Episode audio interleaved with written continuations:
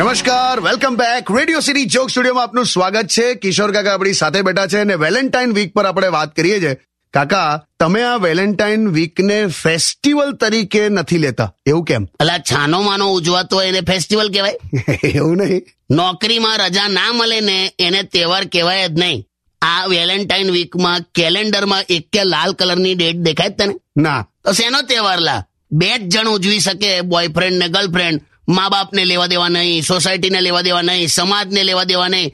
તો તહેવાર તો ના જ કહેવાય ને. ઓકે ચાલો તહેવાર ના કહેવાય પણ આ વીક એટલા માટે આપ્યું છે કે બોયફ્રેન્ડ અને ગર્લફ્રેન્ડ વચ્ચે એક પ્રેમનું વ્યાકરણ પાર પડી જાય. પ્રેમનું વ્યાકરણ પાર પડી જાય નહીં પ્રેમનું પ્રકરણ બહાર પડી જાય. તો પછી સ્કૂલ કોલેજમાં વેલેન્ટાઇન વીક શું કામ પછી બંધ નથી કરાવતા? શું કામ ઉજવવા દે છે? એનું કારણ છે આ અઠવાડિયામાં છોકરા છોકરીઓની ફૂલ હાજરી હોય એટેન્ડન્સ લગભગ હંડ્રેડ પર્સન્ટ હોય છે. બીજું ફૂલ ફુગ્ગા ચોકલેટ આ બધું આખું વરસ કશું વેચાતું નહીં. આ અઠવાડિયામાં ધૂમ મચાવે. છે પેલો સલમાન ખાનનો ડાયલોગ છે ને?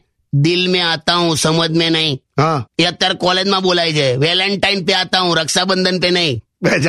એટલે ટૂંકમાં બધા ઉજવો પણ હવે આને તહેવારમાં ના કહેવાય. આપણા તહેવાર બહુ બારીકથી ઉજવાય છે અને આ ખાલી તારીખથી ઉજવાય છે. વાહ લાયા લાયા. Stadium with Kishore Kaka only on radio city 91.1 Young.